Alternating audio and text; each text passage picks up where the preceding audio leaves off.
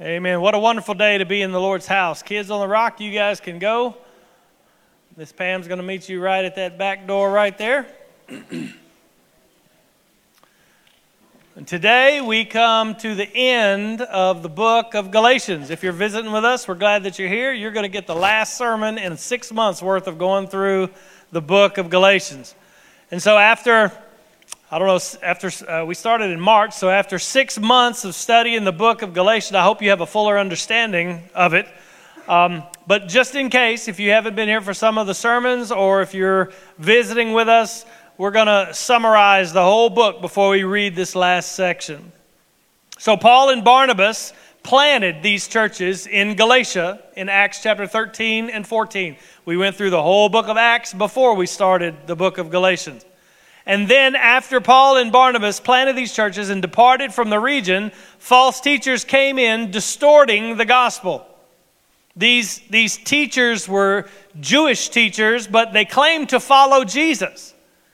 We've been calling them Judaizers because they were trying to convince the churches in Galatia, the Gentiles there in Galatia, that faith in the gospel was not enough for them to be right with God, to be part of the covenant of Abraham. They said, yes, you must trust in Jesus. You must trust in the gospel. You must put your faith in Christ. He is the Jewish Messiah. But you also have to be circumcised in order to be part of the covenant of Abraham. You have to be circumcised in order to be saved. This is the same issue that we saw in Acts chapter 15. In the Jerusalem church, at the Jerusalem council, they came and they said to the elders at the Jerusalem church, they said, unless these Gentiles are circumcised, they can't be saved. Now they said you must trust in Jesus. Make sure you understand that. But they were adding something else to the gospel. So all through the letter of Galatians, Paul has been refuting this false teaching. He's shown that the gospel alone saves sinners. Salvation is by grace alone, through faith alone, in Jesus Christ alone. And there's nothing that anyone can add to the gospel. In fact, Paul said in Galatians, to add to the gospel is to destroy the gospel. He told the Gentiles that faith in Christ alone, by that faith, by the gospel, by Jesus Christ, you are Abraham's offspring. He said that in Galatians chapter 3. You are the heirs of God's promise to him. Through faith in the gospel alone, sinners are made righteous before God. And he also showed us that the one who is saved by faith in Jesus is also transformed by the Spirit of God.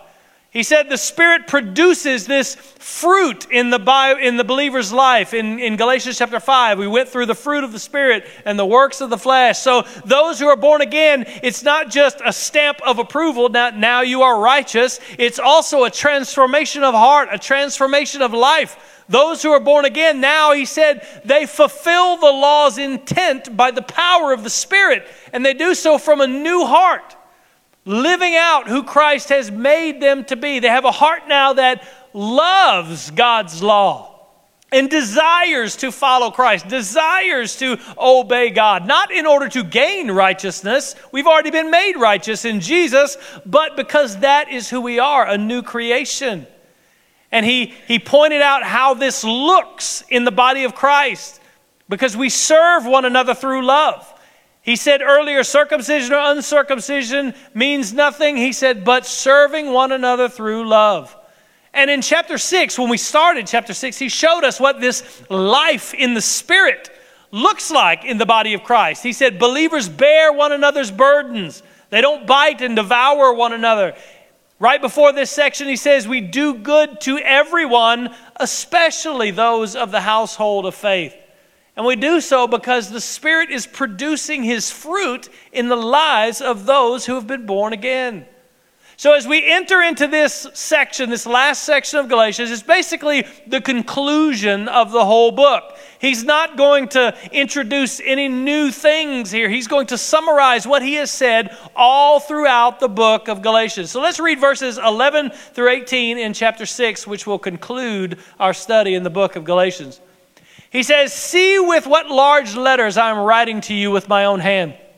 It is those who want to make a good showing in the flesh who would force you to be circumcised, and only in order that they may not be persecuted for the cross of Christ. For even those who were circumcised do not themselves keep the law, but they desire to have you circumcised that they may boast in your flesh. But far be it from me to boast except in the cross of our Lord Jesus Christ, by which the world has been crucified to me and I to the world. For neither circumcision counts for anything, nor uncircumcision, but a new creation.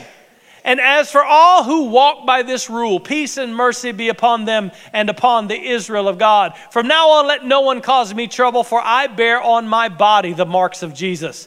The grace of our Lord Jesus Christ be with your spirit, brothers. Amen. Let's pray. Father, we do love you and we thank you for your word. God, we thank you for this study in the book of Galatians and all that you have been bringing out week after week after week.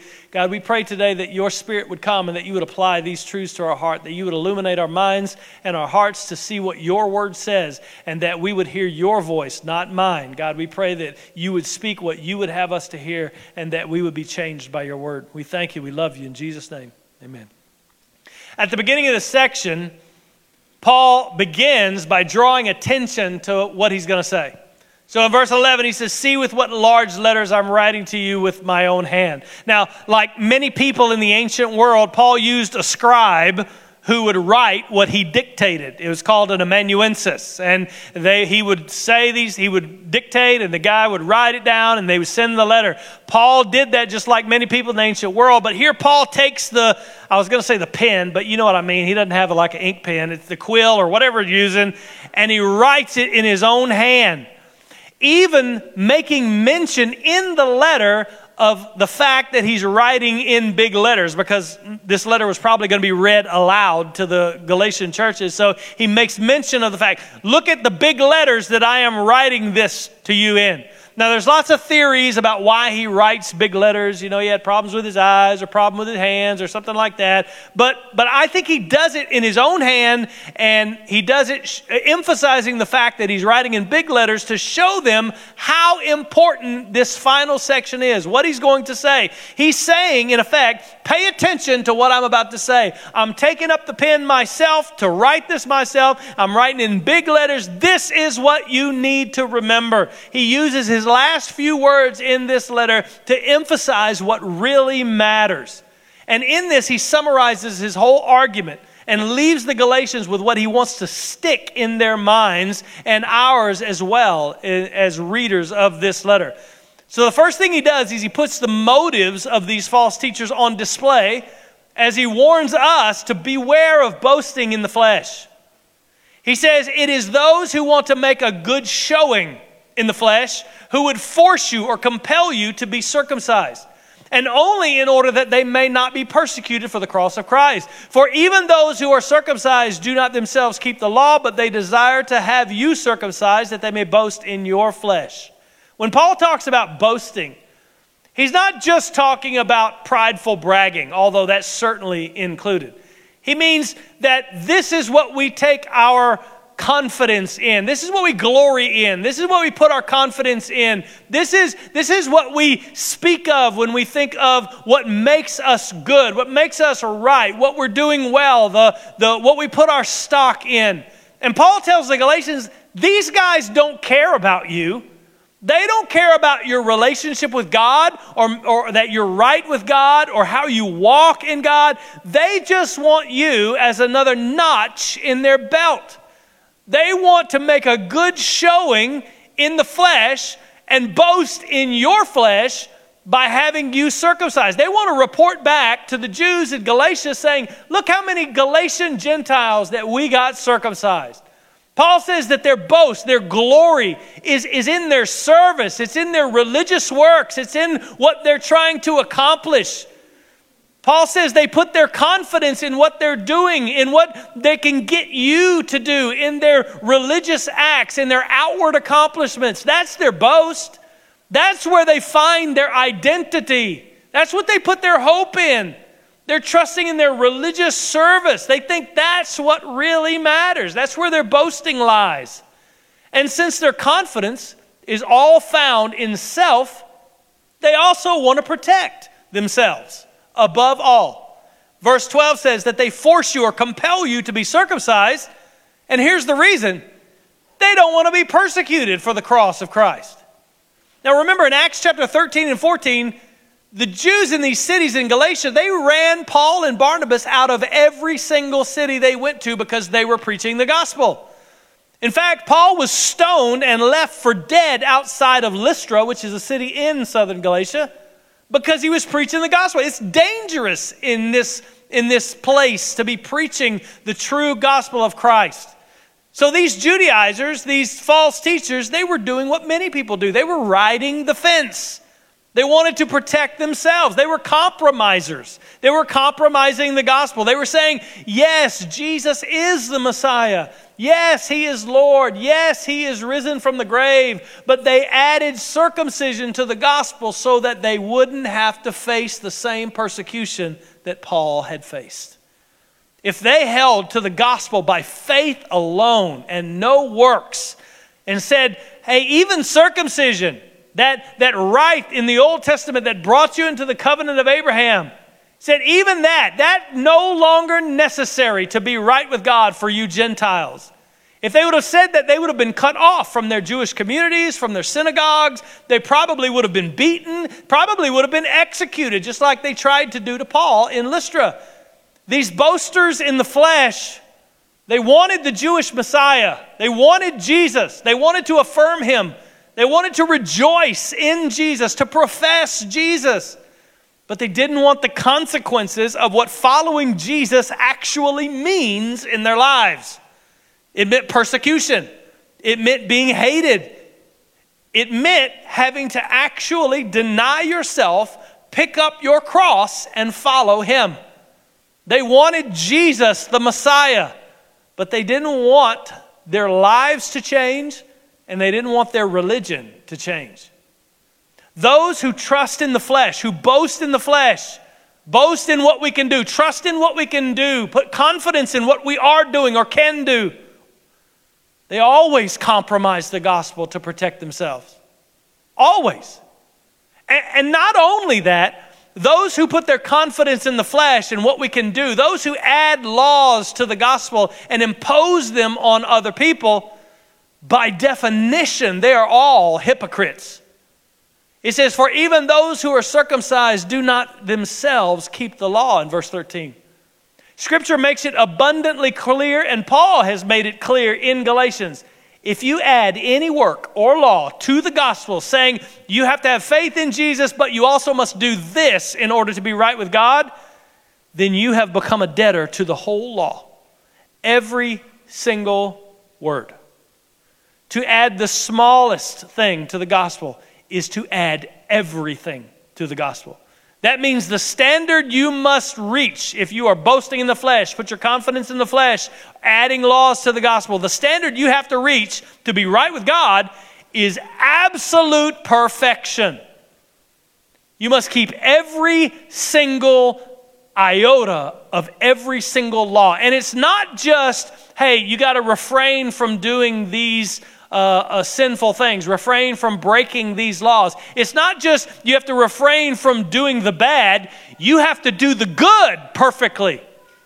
You have to love the Lord with all your heart, with all your mind, with all your soul, with all your strength, every single moment of every single day, and you have to do it perfectly for the entirety of your life. You can't start today. You can't just say, well, I'm turning over a new leaf and I'm going to start tomorrow. And No, it has to be from the moment you're born to the moment you die, otherwise you need a payment for your sin. And so if you could do that, if anyone could do that, we wouldn't need Jesus. So Paul says, listen, they want to add this one law to you, circumcision. They want to add this one thing to you, but they themselves aren't keeping the law to be righteous before God. And that's always the case with those who boast in the flesh. They boast and they put their confidence in the laws that they are keeping. When they make a list of things that you have to do in order to be right with God, the things that they're predisposed to doing and keeping always make the list, and the things that they struggle with, they never make the list. They overlook the things that they're not doing. It's the same thing that the Pharisees were doing when Jesus talked to them. So the Judaizers in Galatia, they were self-righteous. They were manipulators. They were compelling others to keep this law, to be circumcised.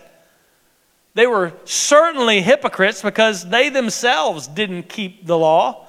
And they were compromisers, trying not to offend the world or their religious world so it would bring persecution. Paul's warning the Galatians as he ends this letter, beware of those who boast in the flesh. Beware of those who add law to the gospel. Beware of those who would try to get you to keep laws to be right with God. Beware of those who compromise the truth of the gospel. And today, I mean, realistically, in 2023 in Mulvane, Kansas, you're probably not going to run into anybody that's going to say, hey, you got to get circumcised in order to be saved. You're probably not going to run into anybody that's going to try to make you adhere to the food laws or to the ceremonial laws in the Old Testament. But the greatest false teacher like this, the greatest boaster in the flesh that you're going to face today is your own heart. Your heart, our hearts, tempt us to find our identity, our worth, our value, our righteousness in doing good things, in doing external things. It's a consistent temptation. It's our bent. Our hearts make excuses and justify our own sins, saying, but oh, look how good you're doing and everything else. That other stuff doesn't matter. Nobody's perfect. Our hearts are, they tempt us to compromise the truth so that we don't have to face suffering in this life. So we don't have to deny ourselves and take up our cross and follow Jesus. Our own hearts are the biggest temptation, the biggest false teachers that we will face, tempting us to see good, see our righteousness in the good that we do. But on the other hand, they also tempt us to be in despair. When we don't perform the way that we know we should, we start to think, well, God doesn't love me like he once did, or God doesn't approve of me or accept me anymore because I've done this. That is law. That's not gospel. We are either 100% righteous in Christ, or we're 0% righteous outside of Christ. There is no middle ground. Now, we grow in righteousness. If you're born again, you have the Spirit. You're bearing the fruit of the Spirit. You're growing in holiness. That is common and expected in everyone who's born again. It's what God does in you. But that's not what makes your standing perfect before God. It's the gospel of Jesus Christ. Oh, beware of glorying, trusting, or putting your confidence in anything that you're doing externally. That's not where your hope is found. That's not where your identity is found. You've received perfect standing with God by faith in the gospel alone, by grace through faith in Jesus Christ alone. There's nothing you can do to add to it. There's nothing you can do to take away from it. These guys boasted in the flesh. They gloried in external things. They put their confidence in their religious works. Paul, on the other hand, boasted in something completely different. He boasts in the message of the cross. Verse 14, he said, but far be it from me to boast except in the cross of our Lord Jesus Christ, by which the world has been crucified to me and I to the world. Paul put all of his confidence, all of his trust, all of his boasting in the cross of Jesus Christ. The only work that he would boast in is what Jesus accomplished on the cross in his death and resurrection. To the first century people in the Roman Empire, the cross wasn't anything beautiful. It wasn't anything to boast in. It was disgusting. It was offensive. You didn't talk about it in polite company. It was the most humiliating form of execution that mankind had ever devised in the ancient world. And even today, the cross is still offensive and repugnant to the self-righteous. The cross of Jesus declares to us that we're sinners, that we're under the curse of God's law. The punishment Jesus endured, taking the wrath of God on the cross, is what we are owed. The cross shows us who we are. We're wicked sinners, deserving of execution, deserving of being cut off from God for all eternity, having no righteousness of our own, helpless, to redeem ourselves, helpless to fix this situation we're in, and in need of someone on the outside to rescue us. Because of our sin, we deserve death. We deserve God's wrath. But at the cross, a substitute was given in my place, in your place. The righteous, perfect, eternal Son of God took your place at the cross. He endured the wrath that you are owed, the punishment that you deserve. And by faith, the sinner is united to Christ at the cross so that his death is my death. His death pays for your sin. And his righteous life, his perfect covenant-keeping life is credited to your account. So God the Father looks at you in Christ from the judgment bar of his throne, and what he sees is not your sin. He sees the righteousness of his own Son covering your life. Now the cross tells us, because we're in him, the cross tells us who we are in Christ. Now we're declared righteous, justified, perfected, redeemed, adopted into the family of God. Oh, when Paul says, I boast in the cross alone, he means I accept the cross of Christ as my cross. I trust in his death as my death. I trust and I boast in the reality that I'm delivered wholly, fully, and completely by nothing else than the work of Jesus Christ. My only righteousness is by grace through faith in Jesus who died for me and rose from the grave. That's what it means to boast in the cross alone.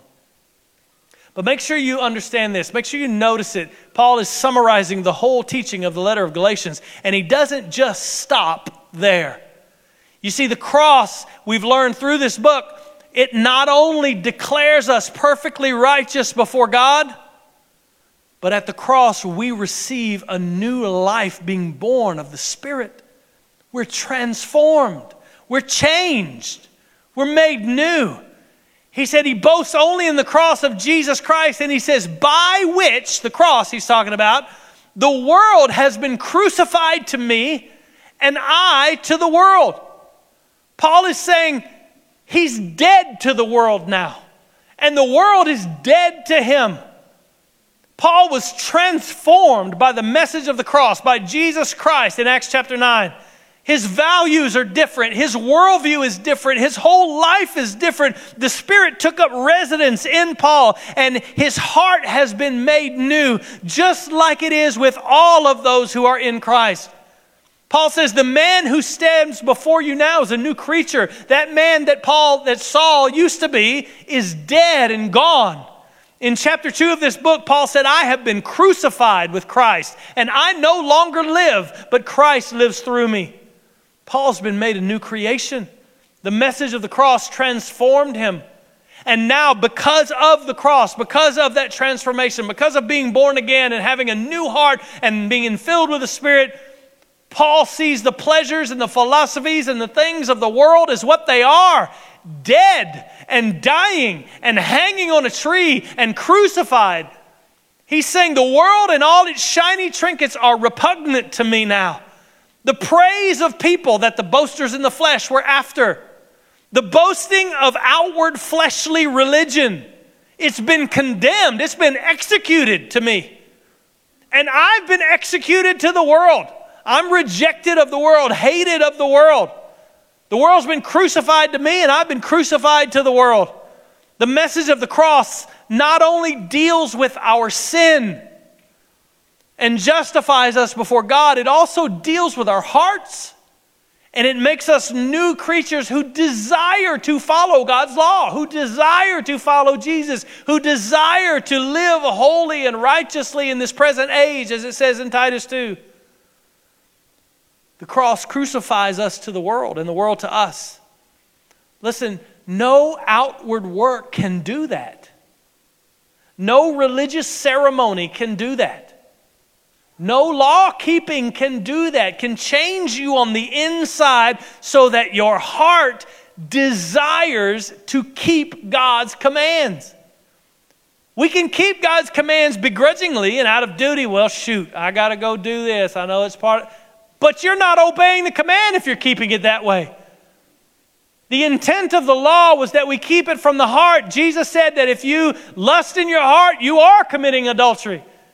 So it's the heart that has to change. In the Old Testament, God said, I don't desire sacrifice from you. I don't desire your circumcision. I desire your hearts to be circumcised. No outward act can do that. No law keeping can do that. No religious ceremony can do that. And to drive this point home, Paul says, basically, here is the final word. Here's what I want you to know. Here's what really matters. Here's the summary of the book of Galatians. Here's the point for us, church. The rest of this text, he says, we walk as a new creation. He says, for neither circumcision counts for anything nor uncircumcision, but a new creation. That's what counts. What matters is not whether a person's been circumcised or not, he's telling the Galatians. What matters is not your religious observances or your obedience. It can't make you right with God. It can't.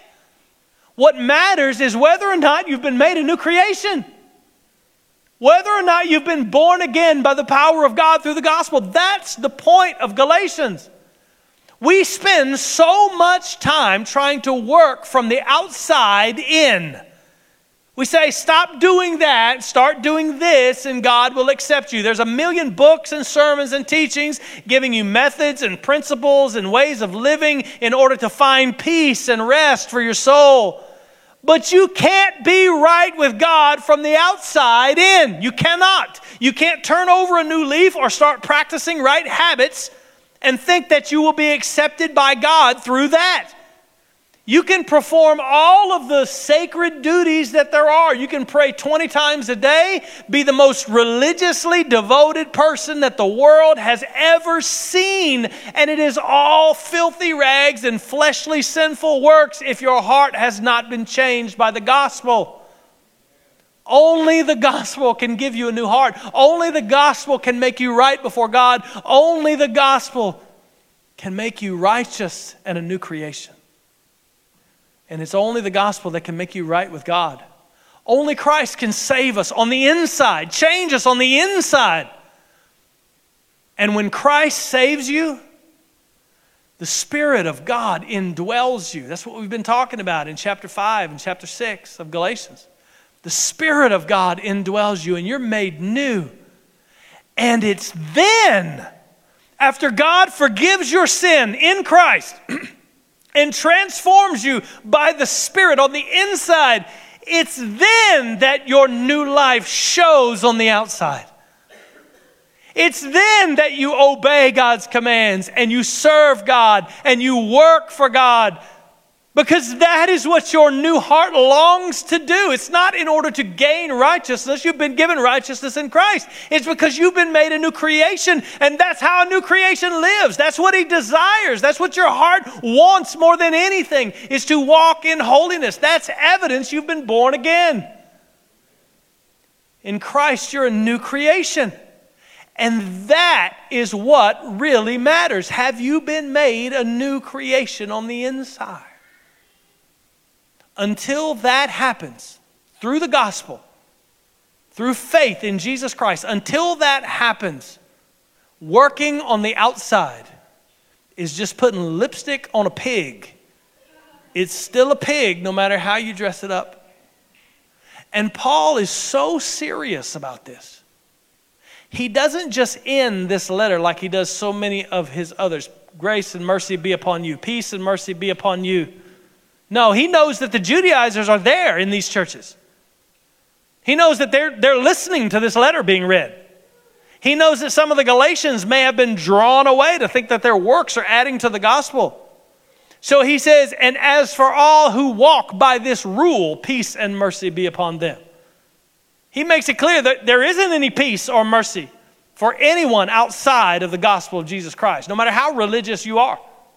So Paul says, for all those who walk by this rule, peace and mercy be upon them. Now, the rule here, or standard, some of your translations say, the rule by which we walk, the standard by which we walk is what he just said, the new creation.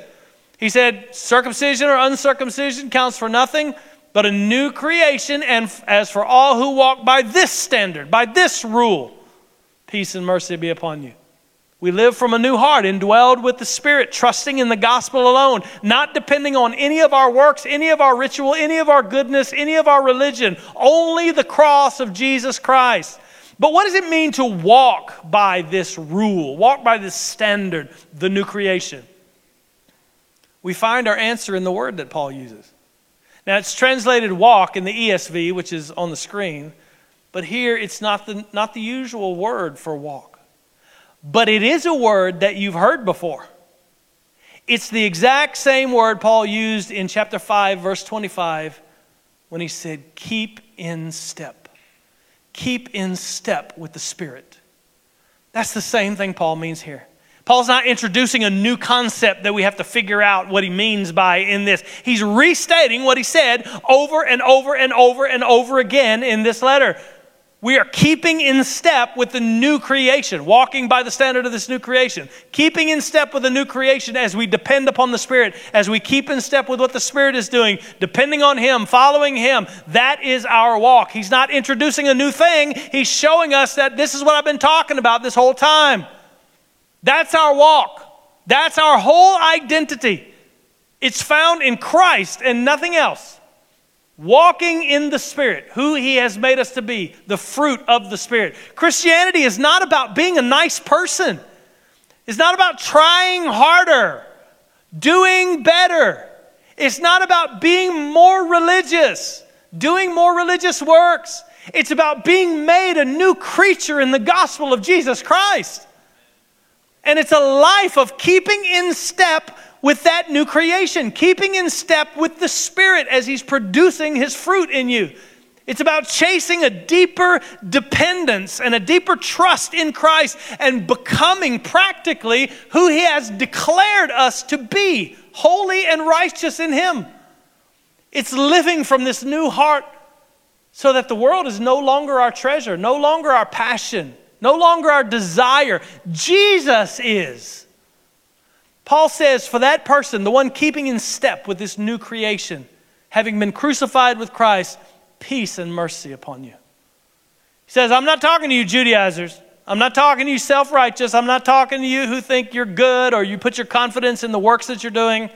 I'm talking to you who have been born again and walk as this new creation. Peace and mercy is your possession.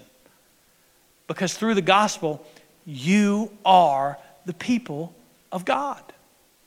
He says, peace and mercy to you and upon the Israel of God. Paul actually coins this term, the Israel of God. It's not found anywhere else in Scripture. But who's he talking about here? He means those who are of the new creation. They are the Israel of God. The NIV, if you have a New International Version, it makes this a little clearer than the ESV does. It says, peace and mercy to you, the Israel of God. Some translations even have peace and mercy to you, even the Israel of God.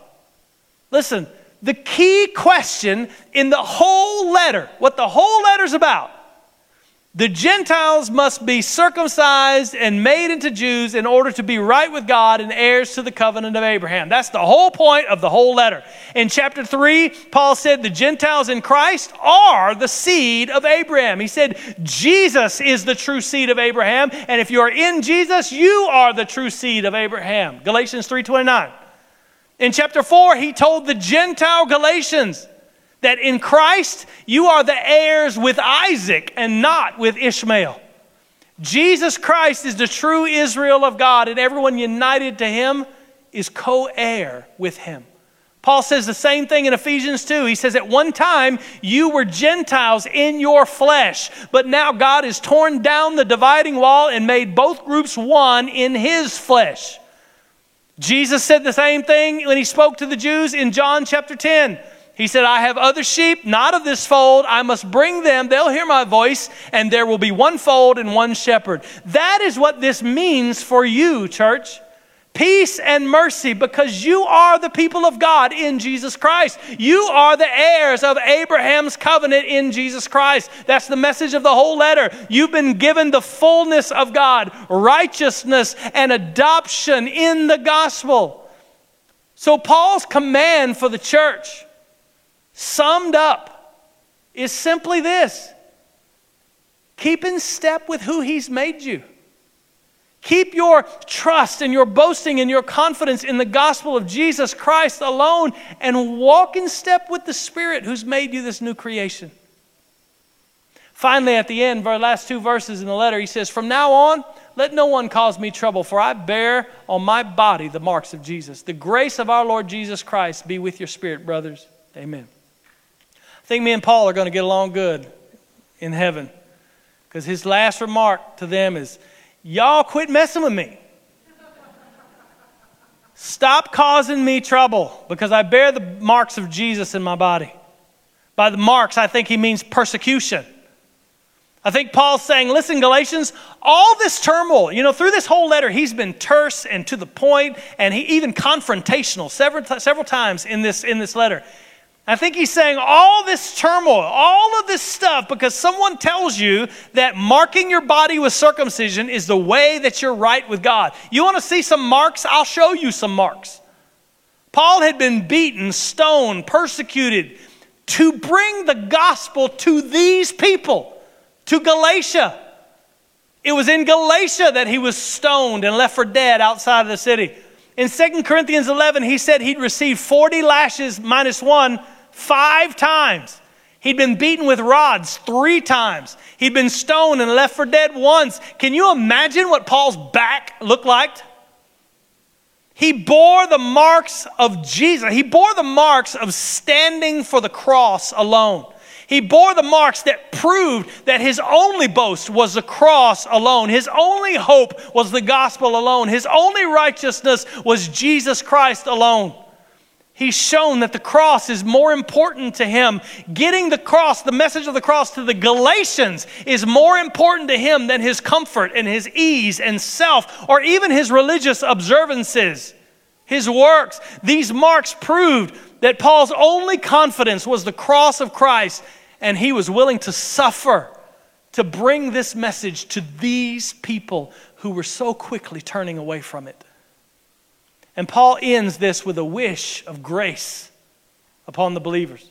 The grace of our Lord Jesus Christ be with you in your spirit, brothers. Amen. Verses 17 and 18 show us the substance of the disciple of Jesus. The marks of Jesus on your life and the grace of Jesus in your spirit. What really matters at the end of this letter, what really matters that Paul is trying to get across to these Galatians, what really matters is not what you can do or what you can't do or what you have done or what you are doing or what you're able to do.